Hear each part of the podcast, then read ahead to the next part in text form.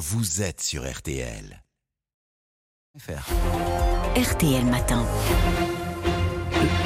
Le moins que l'on puisse dire, c'est qu'Elisabeth Borne a pas mal secoué nos chefs d'entreprise hier au rayon énergie. Elle demande à nos patrons d'agir pour consommer moins et agite la menace de mesures de rationnement cet hiver. Alors, qui doit prioritairement supporter l'effort C'est l'objet, bien entendu, de notre débat d'RTL matin. Nous sommes avec Thomas Pellerin-Carlin, qui est directeur du centre énergie de l'Institut Jacques Delors, euh, et Fabrice Le Sachet, vice-président et porte-parole du MEDEF. Avez-vous reçu le message, Fabrice Le Sachet?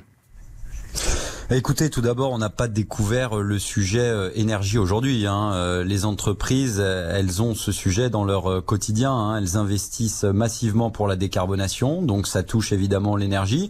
Et puis, un chef d'entreprise, systématiquement, il s'interroge sur ses coûts et il investit dans l'efficacité énergétique.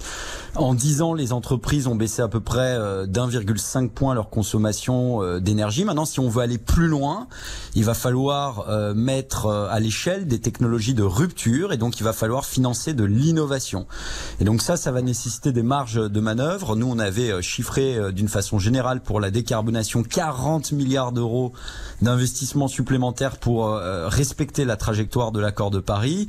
Mais enfin, je ne crois pas que le débat, ça soit entre les entreprises et les particuliers parce que tout le monde va devoir faire des efforts. Alors nous, on le fera bien évidemment sur le chauffage dans les entrepôts, dans les bâtiments. C'est même du bon sens, si j'ose dire. Il y a aussi du travail à faire sur la mobilité, les trajets domicile-travail. Bon, mais il y a quand même 80% des salariés qui utilisent leur, leur, leur voiture, donc on va pas pouvoir faire du télétravail généralisé. Et, puis dernier point, euh, vous disiez euh, les entreprises sont pointées. Euh, je crois quand même qu'il faut que chacun regarde aussi ses responsabilités. C'est pas nous qui avons mis un coup d'arrêt au nucléaire en France. C'est plutôt nous qui avons poussé pour qu'il y ait un investissement dans le nucléaire. On est heureux qu'il y ait ce réinvestissement, mais il va falloir quelques années pour que ces EPR sortent de terre. Sur votre dernière intervention, oui, sur votre dernière intervention, Thomas Pellerin-Carlin a poussé un gros soupir. Donc je vous pose la question. D'abord, gros soupir, et, et surtout, nos entreprises jouent le jeu? Non, mais il faut qu'on regarde la réalité en face. La situation est extrêmement grave et les coupures d'électricité en France cet hiver sont très probables. Euh, donc là, le scénario central, c'est euh, des délestages, c'est-à-dire on coupe l'électricité de manière tournante pendant deux heures euh, à des secteurs entiers, donc vous, moi, ma mère, mon père, mais aussi du coup des, des, entreprises. Donc on ne cherche pas à se faire peur, vous pensez que c'est la réalité à laquelle nous serons confrontés cet hiver? Ah oui, oui, absolument. Mais là, en fait, on a une situation complètement exceptionnelle où parce qu'une partie du nucléaire est à l'arrêt, une partie était prévisible, une partie était imprévisible, parce que euh, les gouvernements précédents ont choisi de ne pas investir dans les énergies renouvelables, de ne pas investir massivement dans la rénovation des bâtiments, on est déjà dans une situation où le réseau électrique français tient durant l'été avec les importations venant de nos voisins européens. Ce qui est complètement exceptionnel durant l'été. Normalement, c'est que en hiver, quand il fait froid, qu'on apporte de nos voisins. Là, aujourd'hui, c'est chaque heure pendant tout l'été quasiment, euh, où on importait des quantités massives euh, d'énergie. Euh, on peut effectivement relancer le nucléaire avec des nouvelles centrales, mais ça, ce sera utile à partir de 2037. Or, il faut une solution quand même pour les, pour les, 15, ans, les 15 ans à venir. Ce qu'il faut, c'est une mobilisation nationale pour les économies d'énergie. Et le discours de la Première ministre va dans le bon sens, mais il est... on a besoin de nous dresser les uns contre les autres. Je, veux dire, je suis désolé, hier, elle a lancé un rappel à d'ordre avec une forme de menace, et on peut se demander si c'était pas aussi un coup de bluff, quelle que soit par ailleurs la nécessité du propos. Alors, ce qui est intéressant, c'est de regarder une situation un peu similaire, c'est ce que le Japon a connu en 2011. Eux ah. aussi, ils avaient des problèmes sur l'électricité euh, nucléaire, alors qui était lié à la catastrophe de Fukushima. Et euh, le gouvernement japonais, il n'a pas demandé gentiment euh, à des gens de faire des choses, il a mandaté de manière contraignante à toute la société de faire un effort. Les petites entreprises ont dû baisser leur consommation d'électricité de 15%, pas de 10%, et les gros consommateurs d'électricité, les grandes entreprises, de 30%. par ailleurs, il y a eu aussi un effort considérable qui a été demandé aux ménages sur une base euh, sur une base volontaire et aussi une réflexion sur ce qui euh, n'est pas très utile dans et la ils y sont arrivés? Ils y sont arrivés, ils ont baissé la consommation d'électricité euh, japonaise de 15%, et au moment du pic de consommation, vraiment le moment le plus dur pour le réseau, c'était une baisse de 20 à 25%. Donc ils ont réussi à surmonter leur crise électrique. Donc on peut s'inspirer de ce qui a marché au Japon il y a 11 ans pour faire ce qui est bon pour la France de, de 2022. Un exemple concret, arrêtons de consommer de l'électricité pour la publicité. vous voyez ces télés qu'on a, même dans ma ville natale de Caen aujourd'hui, des télés dans la rue qui ne servent que à diffuser de la publicité. Cette électricité-là, Pour l'instant, on apporte de l'étranger. En hiver, elle va nous manquer.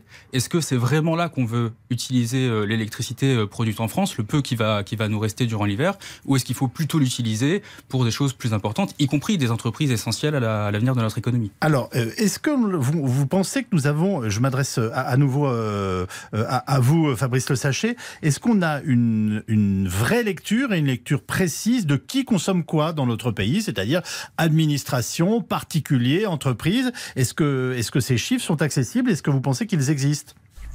Oui, on a une cartographie assez précise, euh, notamment des sites industriels les plus énergivores. Hein, Et donc, il y a un travail qui a été engagé avec les fédérations euh, professionnelles, notamment euh, France Industrie. Il y a aussi le secteur de, du commerce et de la grande distribution, où là aussi, la fédération professionnelle a pris des engagements qui sont très forts. Et je pense qu'on va y arriver en regardant secteur par secteur ce qui peut, ce qui peut être fait.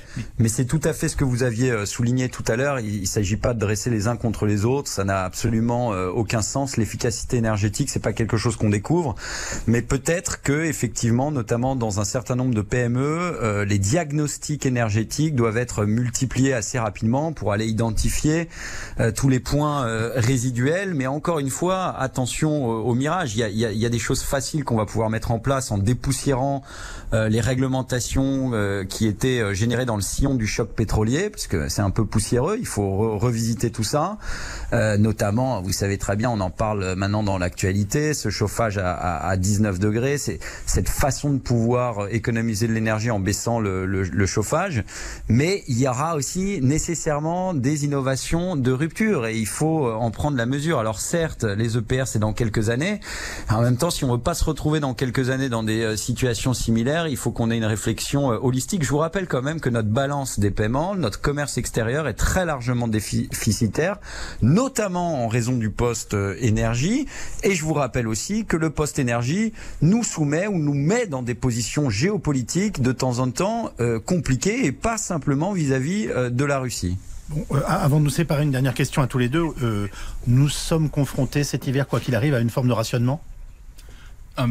Ça dépend ce qu'on appelle rationnement. Par contre, effectivement, il y a un risque de, de délestage. Donc, euh, coupure d'électricité pendant deux heures euh, euh, pour une partie de, de, de la population.